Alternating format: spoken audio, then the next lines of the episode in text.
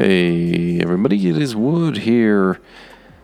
I know I'm intimidating, I'm unapproachable, and I'm downright scary. Fear me. Just kidding. I like to believe that I am none of those things, that I'm simply just another person trying to get by and leave a good impression along the way.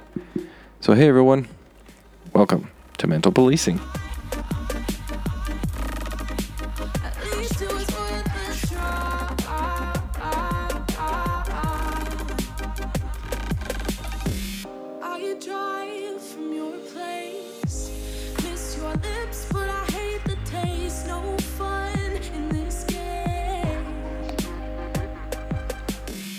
So, what are you afraid of? Do you have an irrational fear? Maybe it's snakes, clowns, or even spiders. Maybe you can't sleep with an arm or leg hanging over the bed because you're afraid of what's underneath, what might grab you. Perhaps it's heights or even drowning. Well, whatever your fear is, can you overcome it? Is it possible? Can you use your fear for good? Hmm. Here's something that might be a little bit controversial fear is good. That's right. Fear can be a good thing as long as it stays within the realm of rational and you don't claim to be afraid of clowns and now you have fake panic attacks whenever you see a clown shirt or a clown walk by or a clown sucker or something. That's nonsense. Um, but since everyone loves a story, let me tell you about a time when I was afraid. And no, I'm not going to tell you that I was afraid of having kids from the first to the last, because that would be silly, even though it's true. Instead, you get a police story. This wasn't too long ago.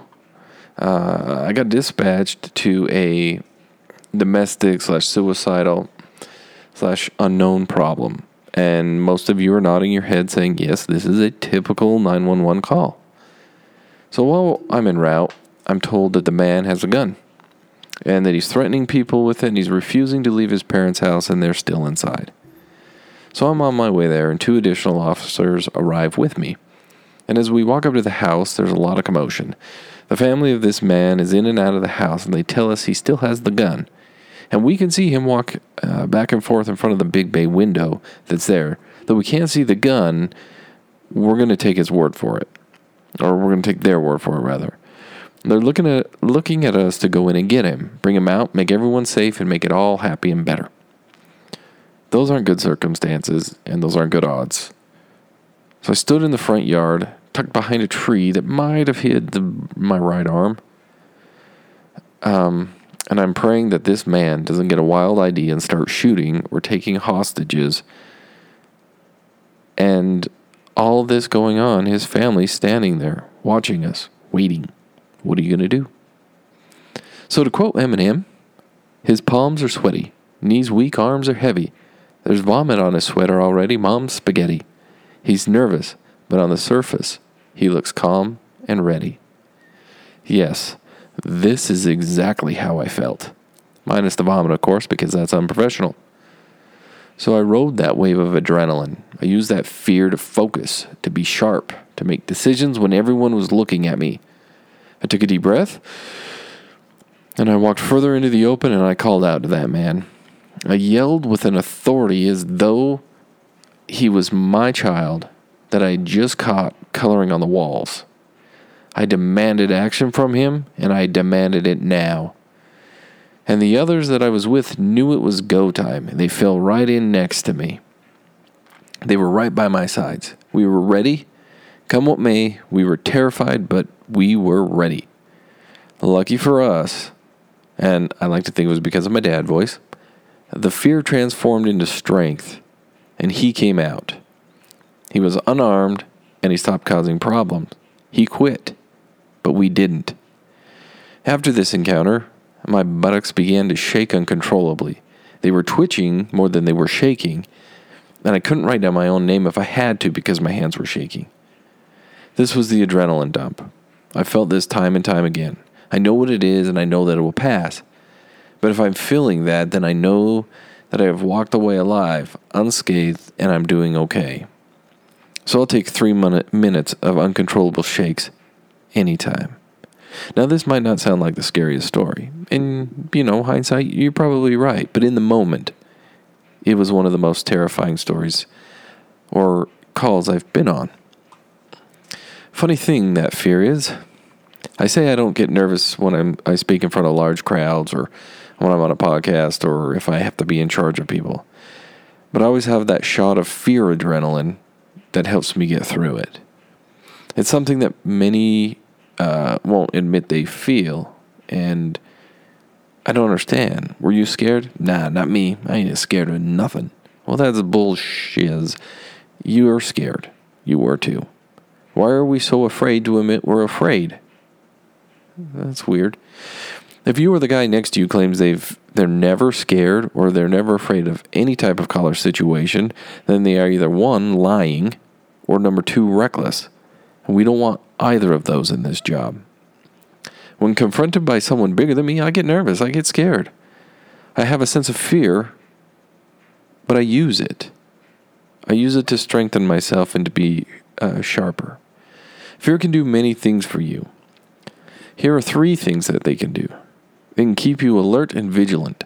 Your body releases adrenaline, which gets you prepared and ready to act. It also re- releases norepinephrine. This hormone he- helps you stay focused. So when you get scared, you are both alert and focused. Fear keeps your body in check. Your body will release will release cortisol, which helps your body regulate. Too much of it could be a bad thing, but in these circumstances when you need it, you need it. Cortisol is that hormone that gives you the nervous poops, you know what I'm talking about? Before a big game or a big test or before you go to court. It helps your body regulate, pushes out the bad. So the next time you sit down in front of a suspect and they get nervous gases going, yeah, there might just be a reason behind it, guys. Fear keeps you moving forward. Yes, the fight or the flight. I hope you have the fight in you. But even the simple things, fear that my boss will uh, think poorly of me if I don't get my report done on time, or fear of sitting in front of a judge and a, and a jury thinking that my investigation and my reports aren't top notch.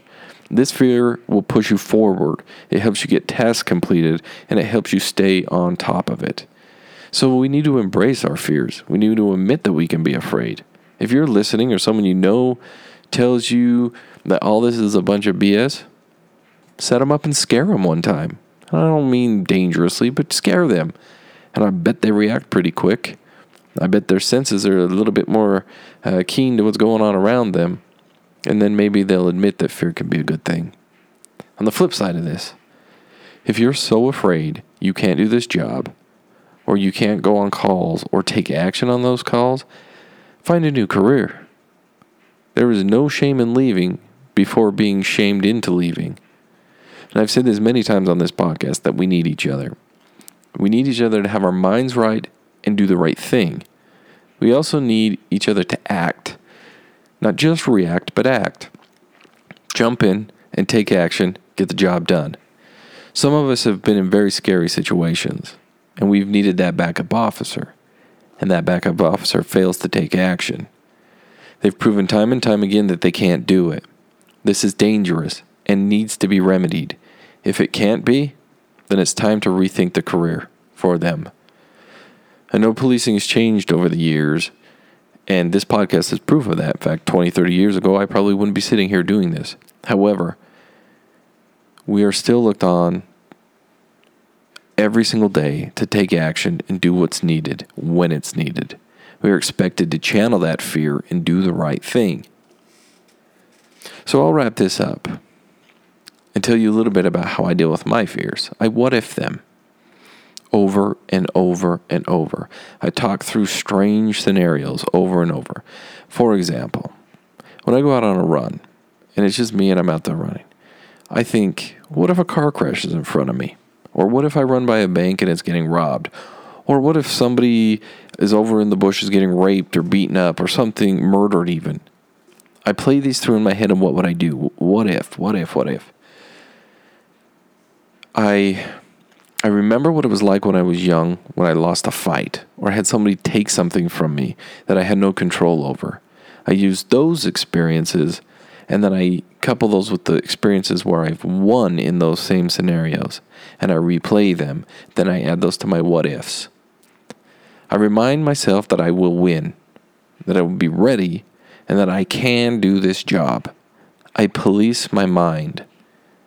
Make your mindset a winning one. And the next time you are you are afraid, channel that energy, channel the adrenaline, cortisol, the norepinephrine, and do the right thing and take action. So, guys, this is Wood. This is mental policing, and I had better see you safe and sound on the next one.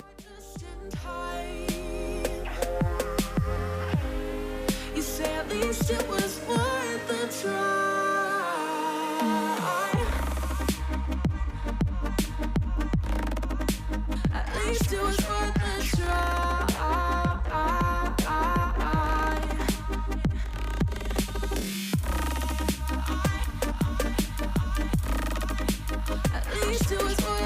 try.